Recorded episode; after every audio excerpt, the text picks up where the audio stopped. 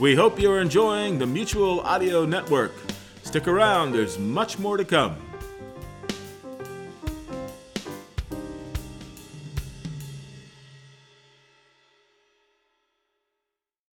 The following audio drama is rated PG for parental guidance recommended. By the flow of the inland river, whence the fleets of iron have fled, where the blades of the grave grass quiver, asleep are the ranks of the dead, under the sod and the dew, waiting the judgment day, under the one the blue, under the other the gray.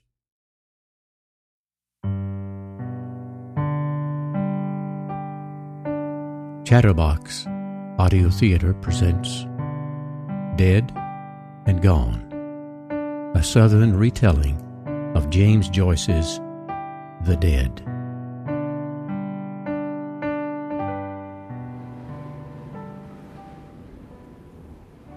Memphis, 1905.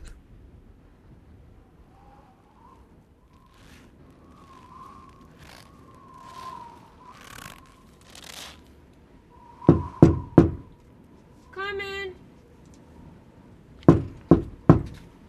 Come in. Oh, Mr. Conroy. Miss Kate and Miss Julie thought maybe y'all weren't gonna turn up. I'll wager they did, Lily. But what Aunt Kate and Aunt Julie forget is that my wife here takes three living hours to get herself dressed. Hello, Mrs. Conroy. You look so beautiful. Come in. Hello, Lily. Thank you very much. Cold night out there, Lily. Cold and wet. Miss Kate, Miss Julie, Mr. and Mrs. Conroy here. Who's that, Lily? Mr. and Mrs. Conroy. Oh, Kate. Kate, Margaret, and Gabriel are here. We'll be right down. They'll be right down. Oh, splendid. Oh, God. Look at this mess on my galoshes. Let me see if I can't. Oh, oh, hello, Margaret, dear. Oh, why, just look at you. Hello, Aunt Kate. Come in, Margaret. Come in.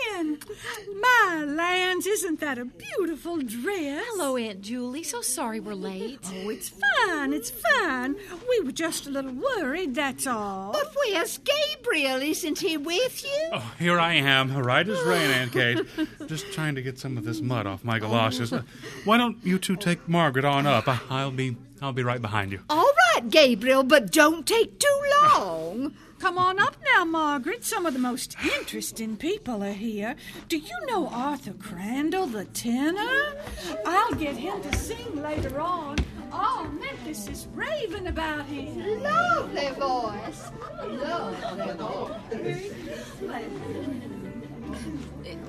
Is it snowing bad, Miss Conroy? Yes, Lily, it is. I, I think we're in for a night of it. So, tell me, Lily, are you are you still in school? Oh, no, sir. Oh. I finished school more than a year ago. Oh, really? Well, then I suppose we'll be going to your wedding one of these days with your young man. No, sir. No. Uh, uh, why not? Men nowadays is only all sweet talking what they can get out of you. Oh, oh, um, uh, uh, I, I am leaving my galoshes here by the door, Lily. Uh, please don't let me forget them on my way out.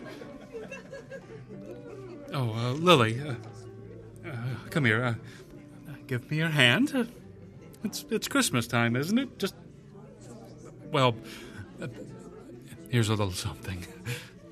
Oh, oh no, Mr. Conroy, I saw. I couldn't. Christmas time. Christmas oh, well, time. Thank you, Mr. Conroy.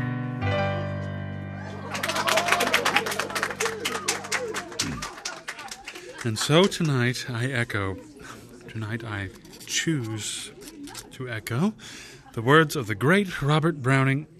Oh, for God's sake, Gabriel.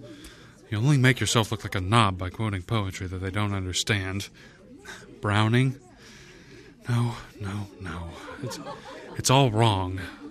The, the tone is wrong. The, the whole damn thing is a mistake from beginning to end, a, a complete failure.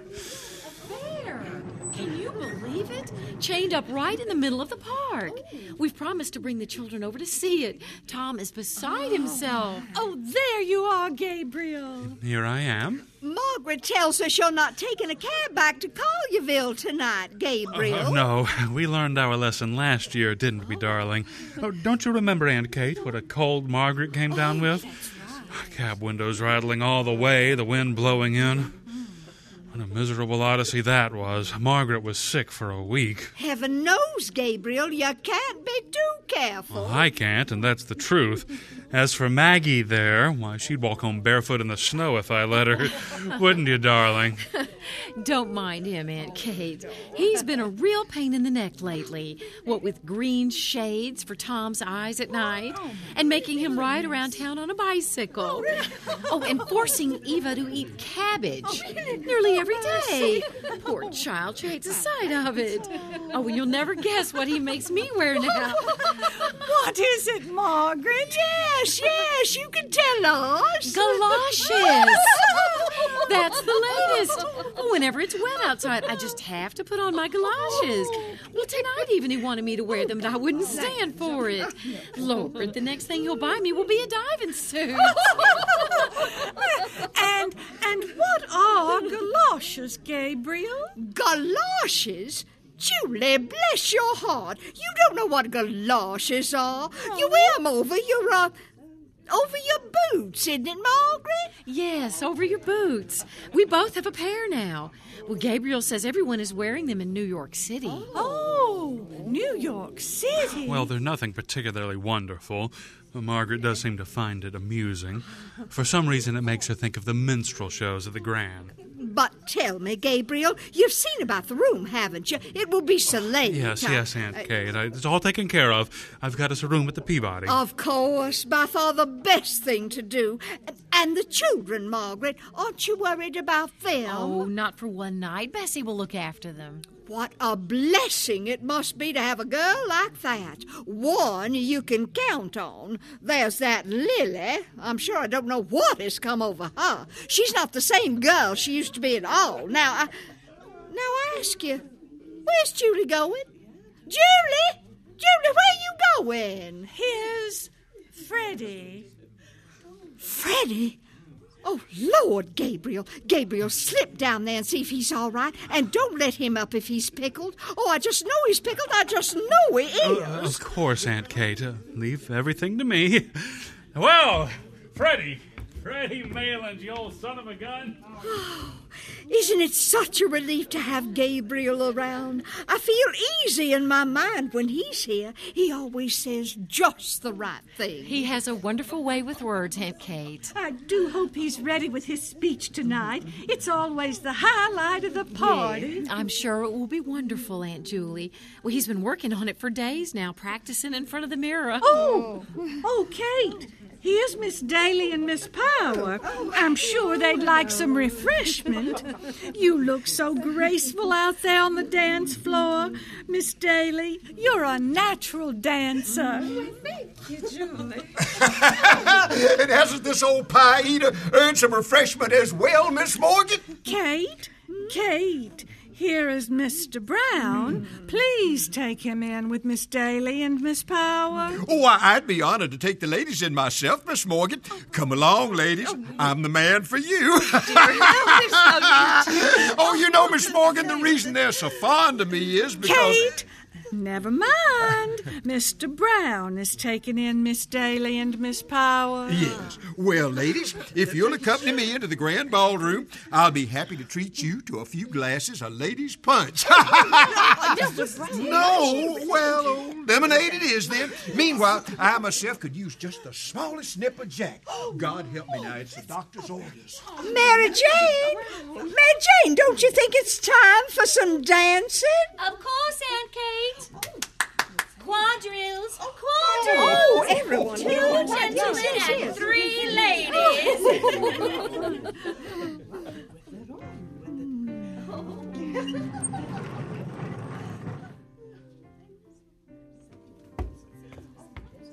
All I'm saying is I had never, I had never thought in a million years I would see a man get, well, you know, tomahawked.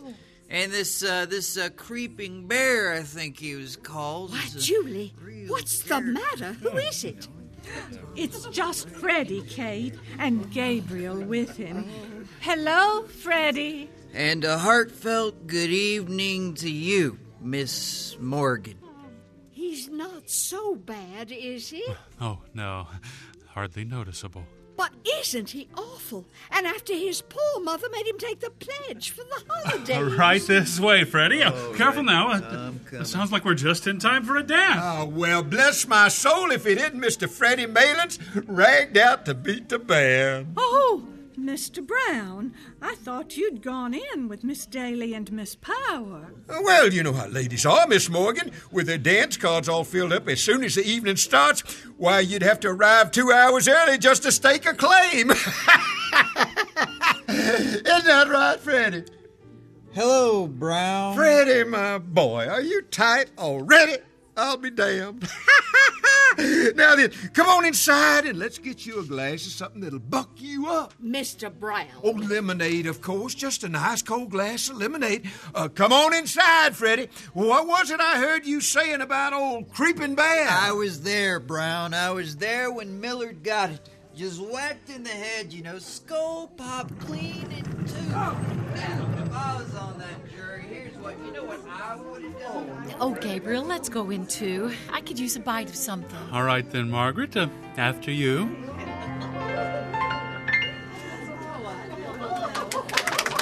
Thank you, everyone. Thank you. What lovely dancing. And next we shall have a waltz. Pair up, please. Pair up. Oh, excuse me. Oh, excuse me. I- I'm sorry.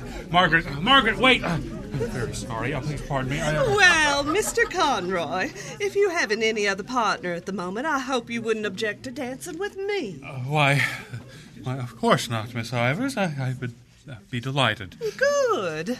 I have a bone to pick with you. Is everybody ready? Yes. One, two, three. Here we go.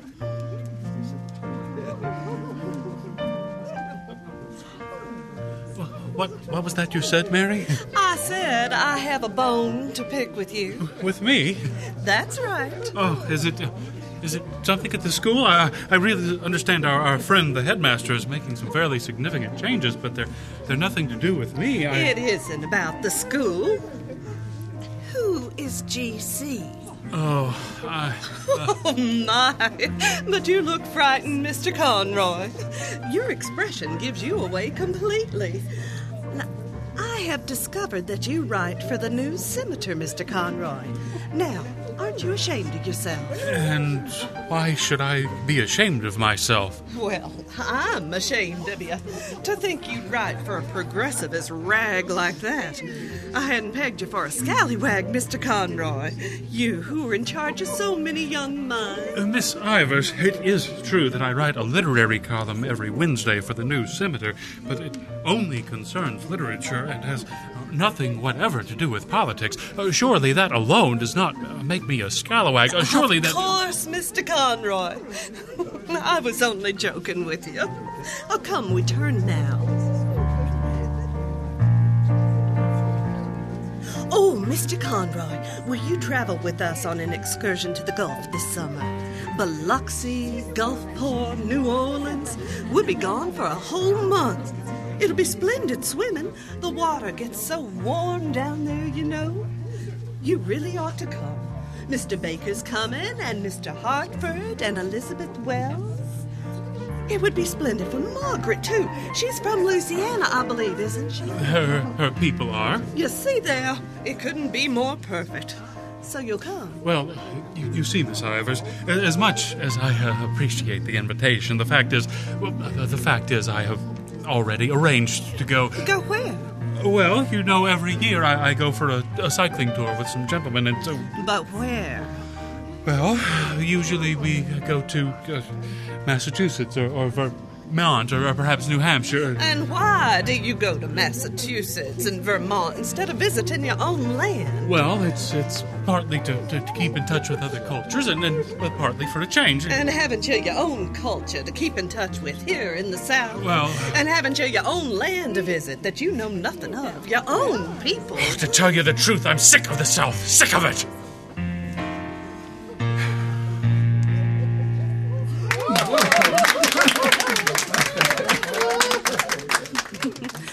Why? Mr. Conroy, why are you sick of the South? of course, you've no answer. Scallywag. Gabriel? Oh, Gabriel! If you will pardon me, Miss Ivers, my wife is calling to me. Oh, of course. Coming, Margaret. What is it, dear? Gabriel, Aunt Kate wants to know if you'll carve the turkey like always. Miss Daly will carve the ham, and I'll help with the pies. All right, dear. After that, they're hoping you'll do your speech. Will you be ready? Yes, yes, I'll be ready. Were you dancing? Oh, of course I was. Didn't you see me? What words did you have with Mary Ivers? No words. Uh, why? Oh, never mind. I'm trying to get Mr. Crandall to sing. He's too proud, I think, but I'm trying. There were no words. Only, only she wanted me to go on a trip to the Gulf this summer, and I, I said I wouldn't. Oh, let's go, Gabriel. I'd love to see New Orleans again. You can go if you like. Well, there's a nice husband for you. I only met. Ladies and gentlemen. Oh, Lord, it's that Mr. Brown again. Oh, ladies and gentlemen, every year we gather here at the home of the three Miss Morgans, Miss Kate, Miss Julie, and their lovely niece, Mary Jane. We've known these remarkable women for many years, and we know how capably they teach our children the fine art of music. Oh, now, here tonight, you've all heard Mary Jane's glorious piano playing, but it's rare indeed that either of the other two ladies consents to put her talent on display. But as you know, it's the holidays, and at last my Christmas wish has been granted. Ladies and gentlemen, may I present to you Miss Julie Morgan.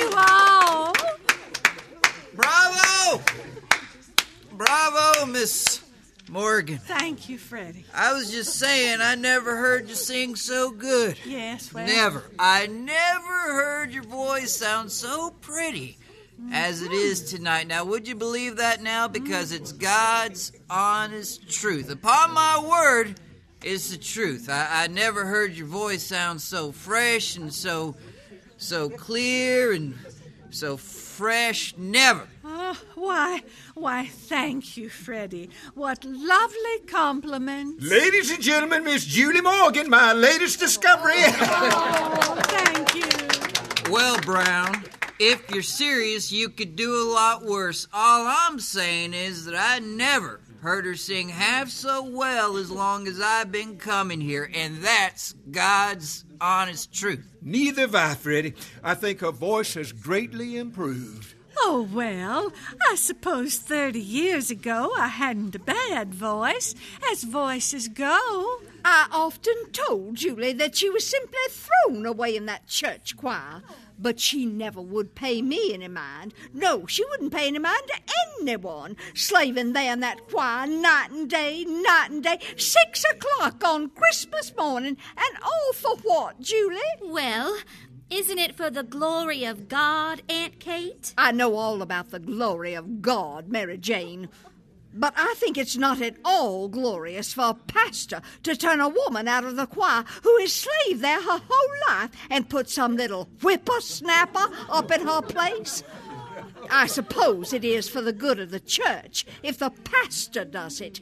But it is not just, Mary Jane, and it is not right. Now, Aunt Kate, you're giving scandal to Mr. Brown, who is one of our most active deacons. Oh, I.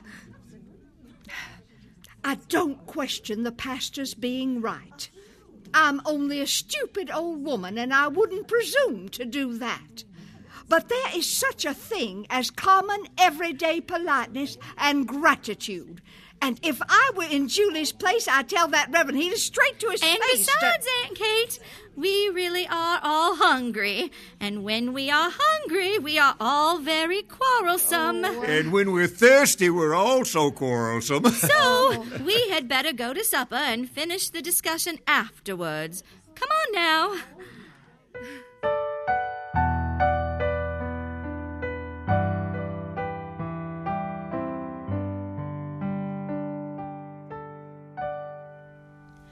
Just a few more minutes, Mary. Why don't you stay through supper? Oh, thank you, Margaret, but I just can't. What's this? Miss Ivers, you're, you're not leaving, I hope. I'm afraid so, Mr. Conroy. I'm not the least bit hungry, and to tell the truth, I've already overstayed my time. Oh, ten more minutes, Mary. Now that won't hurt, will it? You need a bite or two after all that dancing. I really couldn't. I'm afraid you didn't enjoy yourself at all. I had a wonderful time, Margaret, I promise. But now you really must excuse me. But how will you get home? It's a right blizzard out there. Oh, I'm only a few blocks away. If, if you will allow me, Miss Ivers, I will see you home if you really are obliged to go. Absolutely not. I won't hear of it. Now, for goodness sakes, go on into your supper and quit making such a fuss over me. I'm quite able to take care of myself. Well, you certainly are a pig headed sort, aren't you, Mary? Deo Vindice. Good night. How strange. What do you make of it, Gabriel? Hmm? I said, what do you make of it? Oh, well, you, you know, Margaret, Mary has always been a bit of an odd duck. Even at the school, she's never been able Where's to. Gabriel? Where on earth is Gabriel? There's everyone waiting in there and no one to carve the turkey. Here I am, Aunt Kate, ready to carve a flock of turkeys if necessary.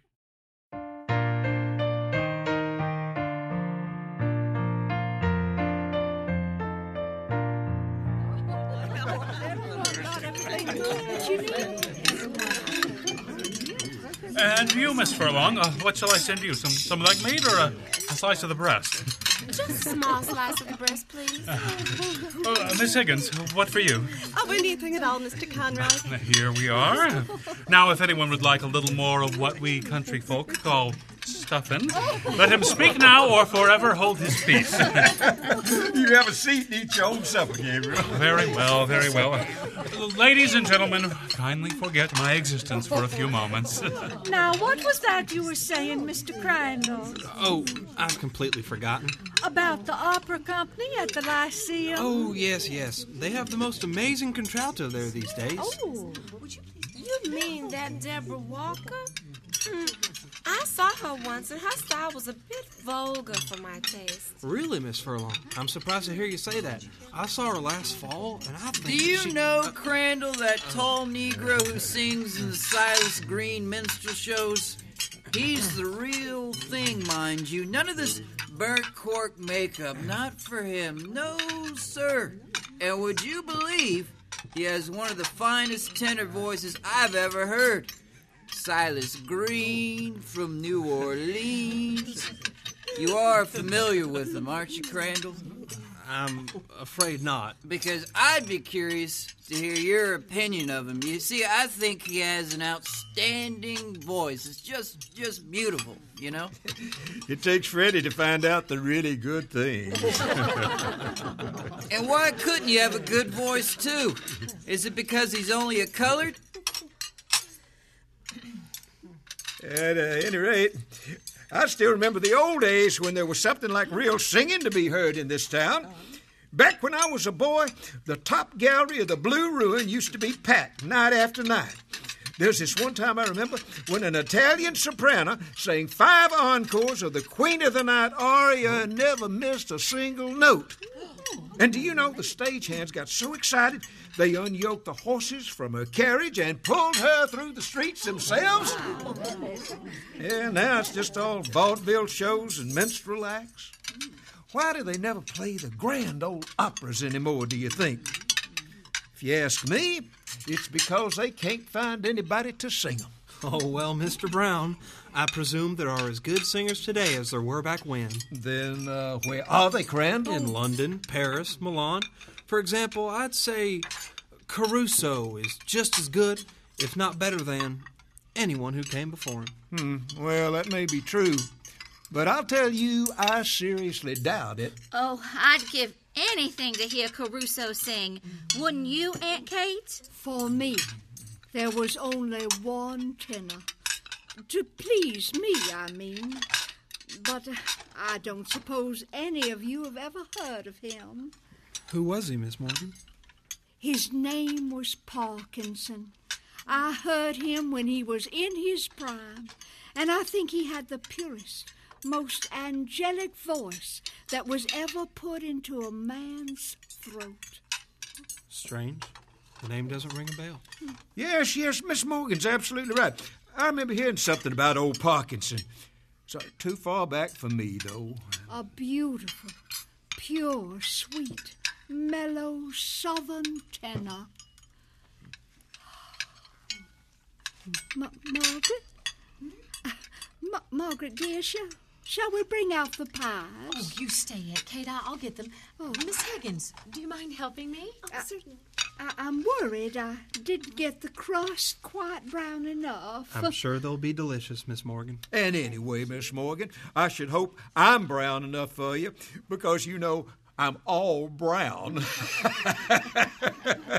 Here we are. Uh, Miss Higgins, if you'll put yours down at the other end of the table. Gabriel, we have some celery for you since I know you never eat sweets. Very thoughtful of you, Aunt Julie. Uh, celery for me too, please. It's good for the blood, you know. I'm, I'm trying to be careful. I'm under the doctor's care just now. In fact, I'm headed to Subiaco in a week or so for a nice long rest. Oh, Subiaco. The air is so clean over there, so fresh. And the monks are so hospitable. Do you know, Mr. Brown, that they never ask for any money from their guests? what? You mean to tell me that a fella can go over there to the Abbey, put up as if it were a hotel, and live off the fat of the land, and then just come away without paying a cent? Well, of course, most people give some donation to the monastery when they leave. Mm, I wish we had an institution like that in our church. The monks never speak, you know. They get up at two o'clock every morning, and they spend every night in their coffins. In their coffins? What in blazes for? That's the rule of the order. Yes, but why? Well, it's the rule. That's all. You see, Brown, the monks are trying to make up for the sins committed by all the sinners in the outside world. Well, as a sinner myself, I must say I support the efforts. But wouldn't those old monks be more comfortable in a spring bed than in a coffin? The coffin is to remind them of their last end. I don't know that I could stand so much reminded. They're good men, the monks. Very pious, very good men. Yes, they are. Yes, they are.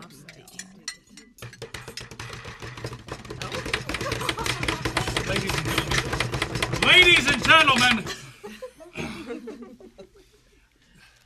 ladies, ladies and gentlemen, it has fallen to me this evening, as in years past, to perform a very pleasing task, but a task for which I'm afraid my poor powers as speaker are sadly inadequate. No, no! But however that may be, I can only ask you tonight to take the will for the deed and to lend me your attention for a few moments while I endeavor to express to you in words what my feelings are on this occasion. Ladies and gentlemen, it is not the first time we have gathered together under this hospitable roof, around this hospitable board. It is not the first time that we have been the recipients, or perhaps I had better say, the victims, of the hospitality of certain good ladies. I feel more strongly with every passing year that the South has no tradition which does it more honor, and which it should guard more jealously than that of its hospitality. It is a tradition that is unique as far as my experience goes, and I have visited more than a few places abroad among the modern nations. Some would say, perhaps, that with us it is rather a failing than anything to be boasted of. But granted even that, it is, to my mind, a princely failing, and one that I trust will long be cultivated among us. Of one thing, at least, I am sure. As long as this one roof shelters the good ladies aforesaid, and I wish from my heart it may do so for many and many a long year to come, the tradition of genuine, warm hearted, courteous Southern hospitality, which our forefathers have handed down to us, and which we, in turn, must hand down to our descendants, is still alive among us. Ladies and gentlemen, a new generation is growing up in our midst, a generation actuated by new ideas and new principles. It is serious and enthusiastic for these new ideas, and its enthusiasm, even when it is misdirected, is, I believe, in the main sincere. But we are living in a skeptical, and if I may use the phrase, a thought tormented age. And sometimes I fear that this new generation, educated or hyper educated as it is, will lack those qualities of humanity, of hospitality, of kindly humor which belonged to an older day. Listening tonight to the stories of all those great singers of the past, it seemed to me, I must confess, that we are living in a less spacious age. Those days might, without exaggeration, be called spacious days, and if they are gone beyond recall, let us hope, at least, that in gatherings such as this we shall still speak of them with pride and affection, still cherish in our hearts the memory of those dead and gone great ones whose fame the world will not willingly let die. Uh, but yet, there are always, in gatherings such as this, sadder thoughts that will recur to our minds thoughts of the past, of youth, of changes, of absent faces that we miss here tonight. Our path through life is strewn with many such sad memories, and were we to brood upon them always, we could not find the heart to go on bravely with our work among the living. We have, all of us, living duties and living affections which claim, and rightly claim, our strenuous endeavors. Therefore, I will not linger on the past. I will not let any gloomy moralizing intrude upon us here tonight. Here we are gathered together for a brief moment from the bustle and rush of our everyday routine. We are met here as friends, in the spirit of good fellowship, as colleagues, also to a certain extent, in the true spirit of camaraderie, and as guests of what shall I call them? The three graces of the Memphis musical world. What did he say? What did he say? He says we are the three graces, Aunt Julie. Oh, well, how lovely. Ladies and gentlemen, I will not attempt to play tonight the part that Paris played on another occasion. I will not attempt to choose between them. The task would be an invidious one, and one beyond my poor powers. For when I view them in turn, whether it be our chief hostess herself, my Aunt Kate, whose good heart, whose too good heart, has become a byword for all who know her, or her sister, my dear Aunt Julie, who seems to be gifted with perennial youth, and whose singing must have been a surprise and a revelation to us all tonight. Or, last but not least, when I consider our youngest hostess, my dear cousin Mary Jane, talented, cheerful, hard working, and the best of nieces. I confess, ladies and gentlemen, that I do not know to which of them I should award the prize. And so, let us toast them all three together. Let us drink to their health, wealth, long life, happiness, and prosperity.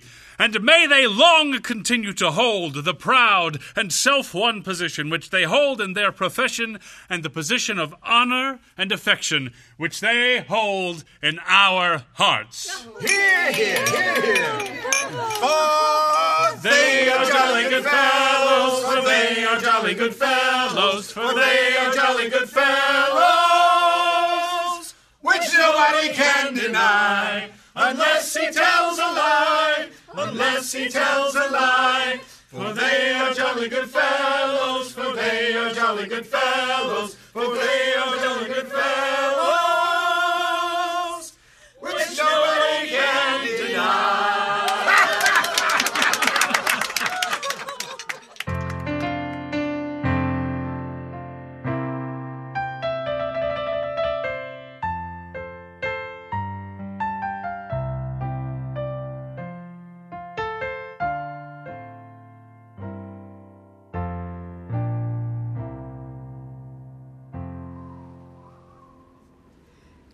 Close the door, somebody, or we will all catch our death of cold. Mr. Brown is out there, Aunt Kate. Mr. Brown is everywhere. really, now, Aunt Kate? He is very attentive. he has been spread around here like the fever all during Christmas. Oh, but tell him to come in, Mary Jane, and close the door. Oh, I hope to goodness he didn't hear me. Mr. Brown, Mr. Brown, Aunt Kate asked whether you won't come back inside. Freddie'll have all the hacks in Memphis out.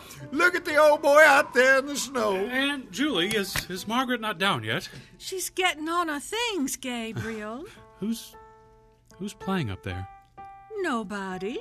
They're all gone. oh, no, Aunt Julie. Mr. Crandall is still up there. Someone is fooling at the piano, anyhow. Oh, it makes me feel cold to look at you two gentlemen all bundled up like that. I don't envy you your journey home at this hour. Cold? well, I'd like nothing better right this minute than a long, slow walk in the country. Or a speedy cab ride with a good, strong Cleveland bay between the shafts. We used to have a very good horse and trap back home. the never to be forgotten Johnny. and uh, what was so wonderful about Johnny? Oh, well, the, the late lamented Andrew Morgan, my, my grandfather, commonly known in his later years as the Old Gentleman, was a glue boiler. Oh, now, Gabriel, he had a starch mill. Well, glue or starch. Uh, the old gentleman had a horse by the name of Johnny, and Johnny used to work in the old gentleman's mill, walking round and round in order to drive the mill.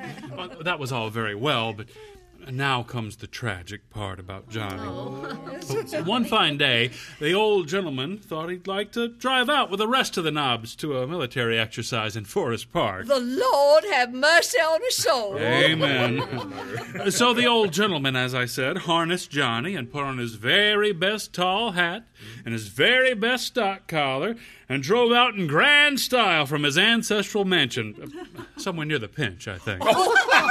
Oh, now, Gabriel, he didn't live in the pinch, only the mill was there. Out from the mansion of his forefathers, the old gentleman drove with Johnny, and everything went on beautifully until Johnny came in sight of General Forrest's statue. Oh, and whether he fell in love with a horse that the general sits on, or whether he thought he was back again in the mill, anyhow, he began to walk around the statue. round and round he went. And the old gentleman, who was a very pompous old gentleman, was highly indignant. Go on, sir! What do you mean by this, sir? Johnny! Johnny! Most extraordinary conduct! Can't understand the horse!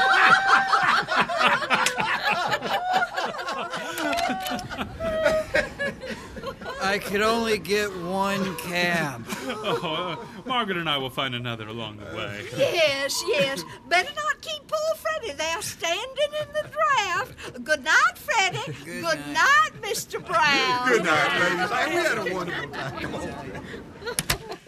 Well, isn't Freddie terrible? He really is terrible, isn't he? Well, Aunt Kate, Aunt Julie, Mary Jane, I'll, I'll just uh, round up Margaret and then we'll be on our way as well.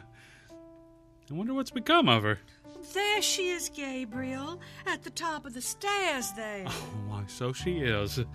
Margaret, we. Margaret. In a dreary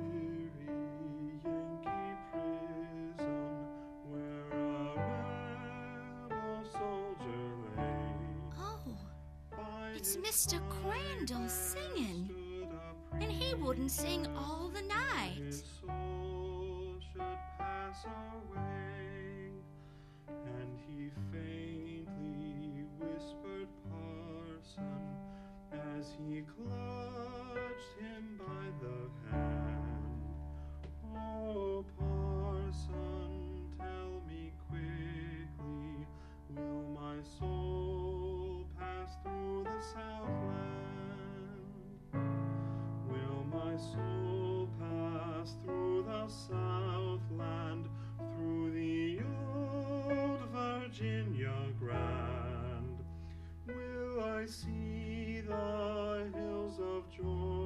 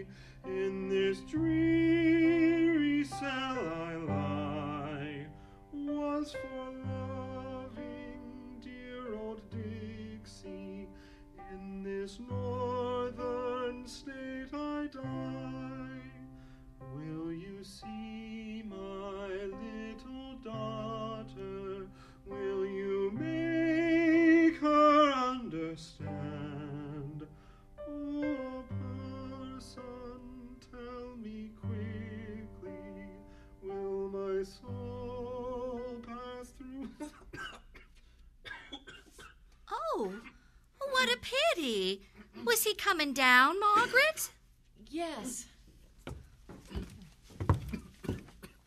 Oh, Mr. Crandall, it's downright mean of you to break off like that when we were all in such raptures listening to you. I've been after him all evening, and Margaret, too. He told us he had a terrible cold and couldn't sing. Oh, Mr. Crandall, now that was a fib, wasn't it? Why would you tell such an awful fib? Can't you tell him his horse is a crow? It's the weather. Yes, everybody has colds right now. Everybody. They say we haven't had snow like it for 30 years. Mm. And I read this morning in the papers that the snow is general all over the South. I just love the look of snow. Oh, so do I. I think Christmas is never really Christmas unless we have snow on the ground. But poor Mr. Crandall doesn't like the snow. Oh, well, i- it's nothing really, just a slight cold. At any rate, it is a great pity. I do so love to hear you sing. Yes, yes. Now you must be very careful with your throat in the night mm-hmm. air. Mr. Crandall. What is the name of that song you were singing? Oh, it's it's called The Rebel Soldier, but I couldn't remember it properly. Why, do you know it? The Rebel Soldier. I couldn't think of the name. It's a very nice air. I'm sorry you were not in voice tonight. Now, Mary Jane, don't annoy Mr. Crandall. I won't have him annoyed. Oh, no, it- it really is nothing. Well, thank you again. Good night, all. Good night, Mr. Crandall. Good night. We we should be going too, I, I suppose. Uh, good night, Aunt Kate, and thanks for a lovely evening. Good night, Gabriel. Good night, Margaret. Good night, Good night. Good night. Good night. Good night, all safe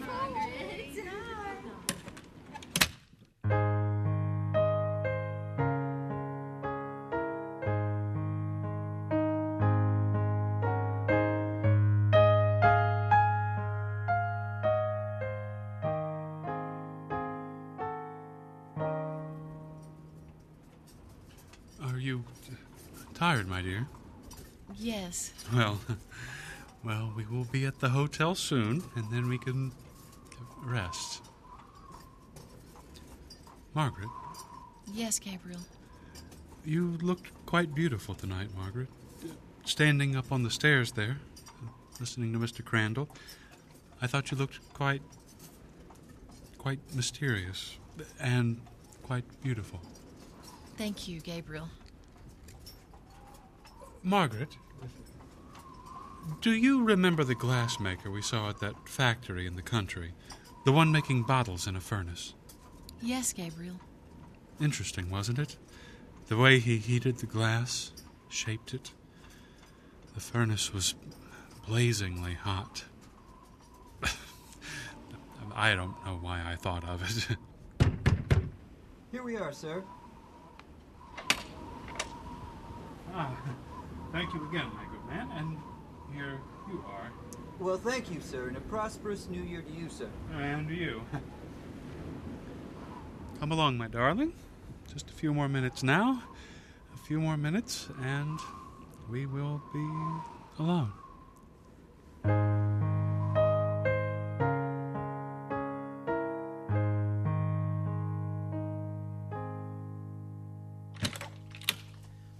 Room, sir. Excellent.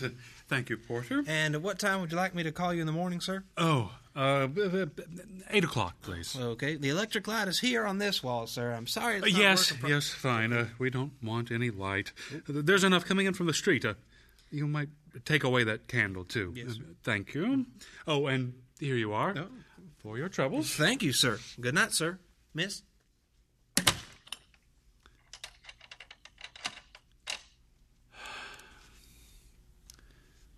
Margaret, Yes, Gabriel. you look tired. I am. A little. You, you don't feel ill, I hope. No.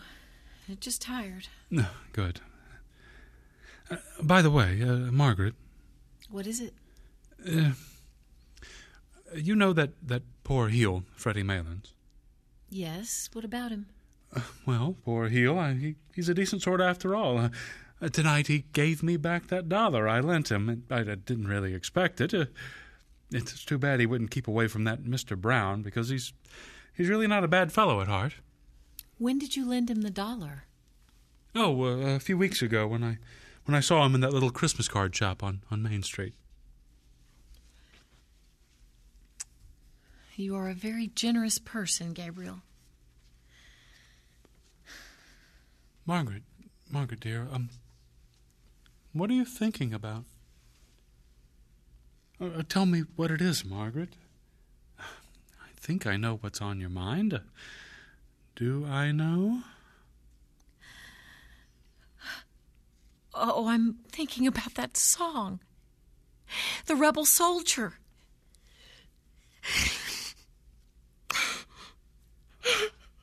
What? What about the song? Uh, why does that make you cry? Why, Margaret? I'm thinking about a person long ago who used to sing that song. And who was the person long ago? It was a person I used to know in New Orleans when I was living there with my grandmother. Someone you were in love with? It was a young boy I used to know named Michael Fury.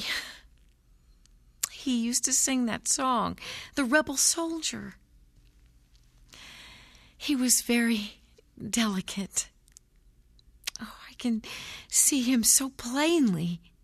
Such beautiful eyes he had, big dark eyes and such an expression in them. Such an expression. Oh, then you were in love with him. I used to go out walking with him. Is that so? And I suppose that was why you wanted to go back to New Orleans with that Ivers woman? What for? How do I know? To see him, perhaps. He's dead. He died when he was only 17. Isn't it a terrible thing to die as young as that? What what was he? He was in the gasworks. I suppose you were in love with this Michael Fury, Margaret. I was very close with him at the time. And what did he die of so young? Consumption, was it? I think I think he died for me. It was in the winter, the beginning of the winter, when I was going to leave my grandmother's and come up here to Memphis. He was sick at the time and and wouldn't be let out. His people in Lake Charles were written to. He was in decline, they said, or or something like that. I never rightly knew. Poor boy. He was such a gentle soul, and so very fond of me. We used to go out together walking, you know, Gabriel, like they do in the country. He was going to study singing, but for his health, he had a very good voice. Poor Michael Fury. Well, and then? And then when it came time for me to leave New Orleans, he was much worse, and his family wouldn't let me in to see him. So I I wrote him a letter saying I was going up to Memphis and, and would be back in the summer, and I hoped he would be better then. The night before I left, I was in my grandmother's house packing my things, and I I heard gravel being thrown against the window the window was so wet I, I couldn't see out, so I ran downstairs as I was and slipped out into the back garden. And there was poor Michael Fury at the end of the garden, shivering. And surely you, you told him to go back. I begged him to go home right away. I told him he would catch his death in the rain. But he said, he said he didn't want to live if I was leaving. I can still see his eyes. He was standing at the end of the wall under a big willow tree. And did he go home? Yes, eventually he went home. And when I was only a week here in Memphis, he died. And he was buried in Lake Charles, where his people came from. Oh, the day, the day I heard that, that he was dead. Oh.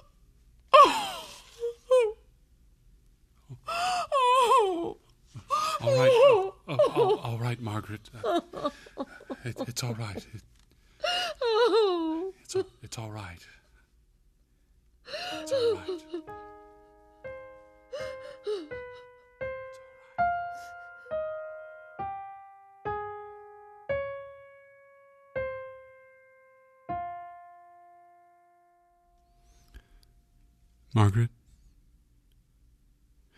Margaret, darling, are, you asleep?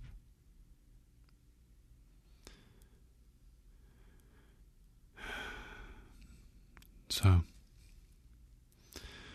So you have had that romance in your life. A man died for your sake. I was I was jealous, Margaret, I admit it. I,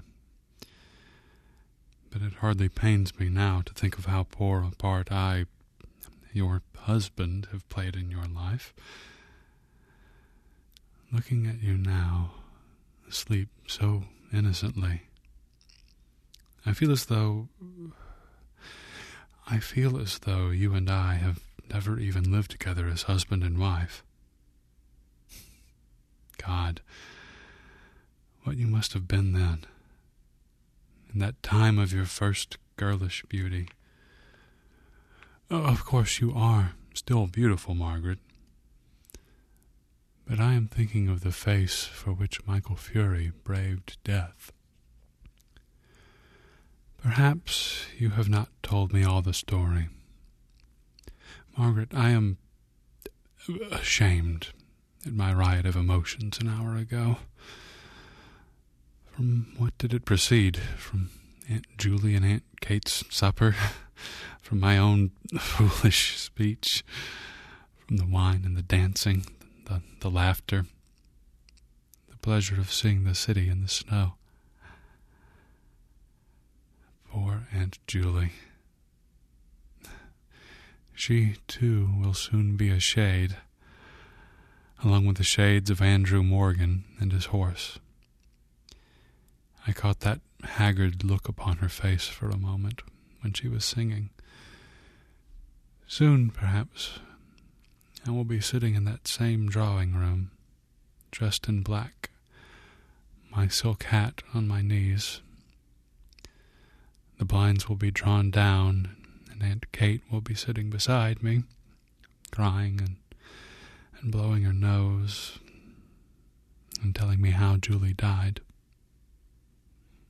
and, as always, I will cast about in my mind for some words that might console her, and will find only lame and useless ones.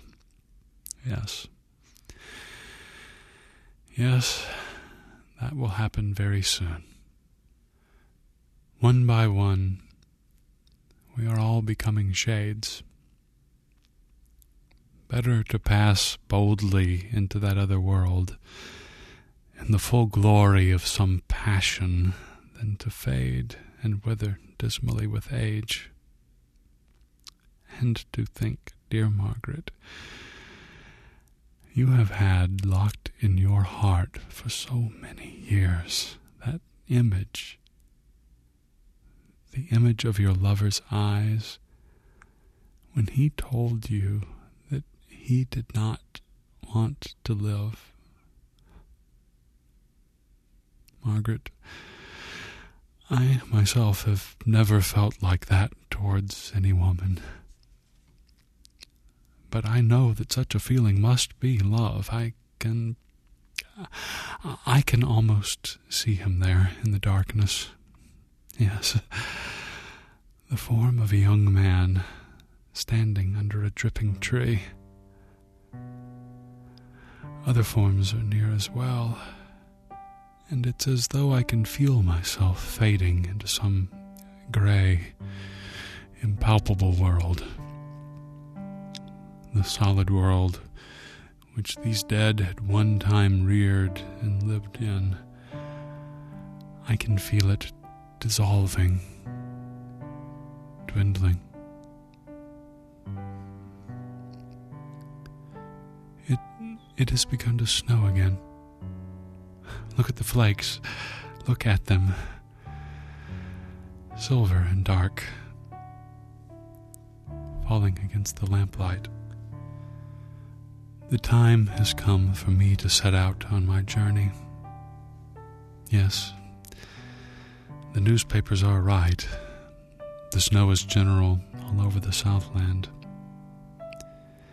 It falls on every part of the Delta, on the treeless hills, falling softly upon the Smoky Mountains, and softly falling into the dark waters of the Mississippi. It falls, too, upon every part of the lonely churchyard somewhere in Lake Charles, where Michael Fury lies buried. It lies thickly drifted on the crooked crosses and headstones, on the spears of the little gate, on the barren thorns. I can hear it the snow, faintly falling through the universe and falling faintly, like the descent of our last end upon all the living and the dead.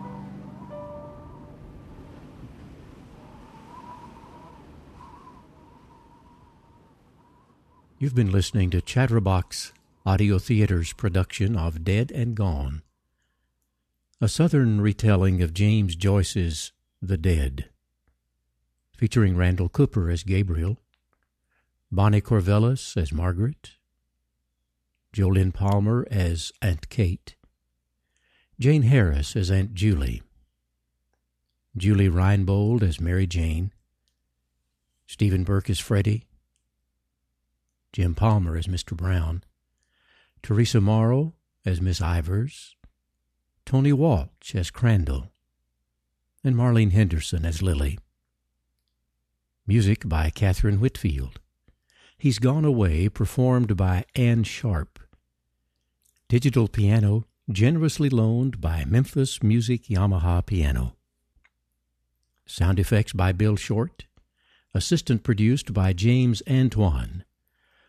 Produced by Eric Sefton. Assistant directed by Karen Strawn. Adapted and directed by Robert Arnold.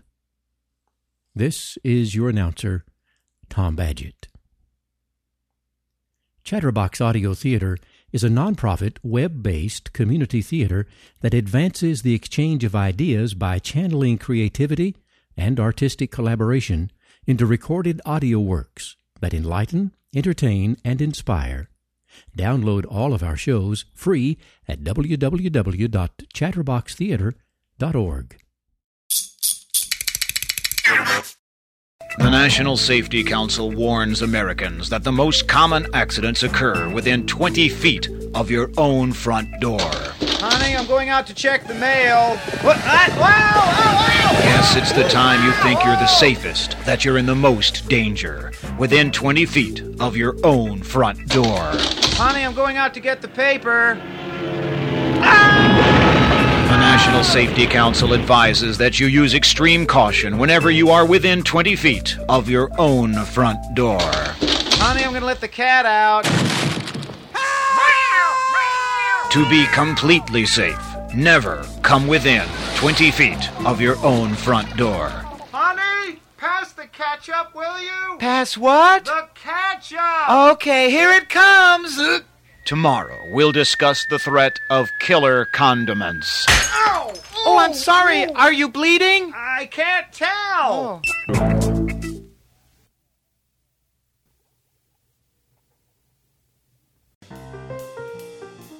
This is the Mutual Audio Network, listening and imagining together.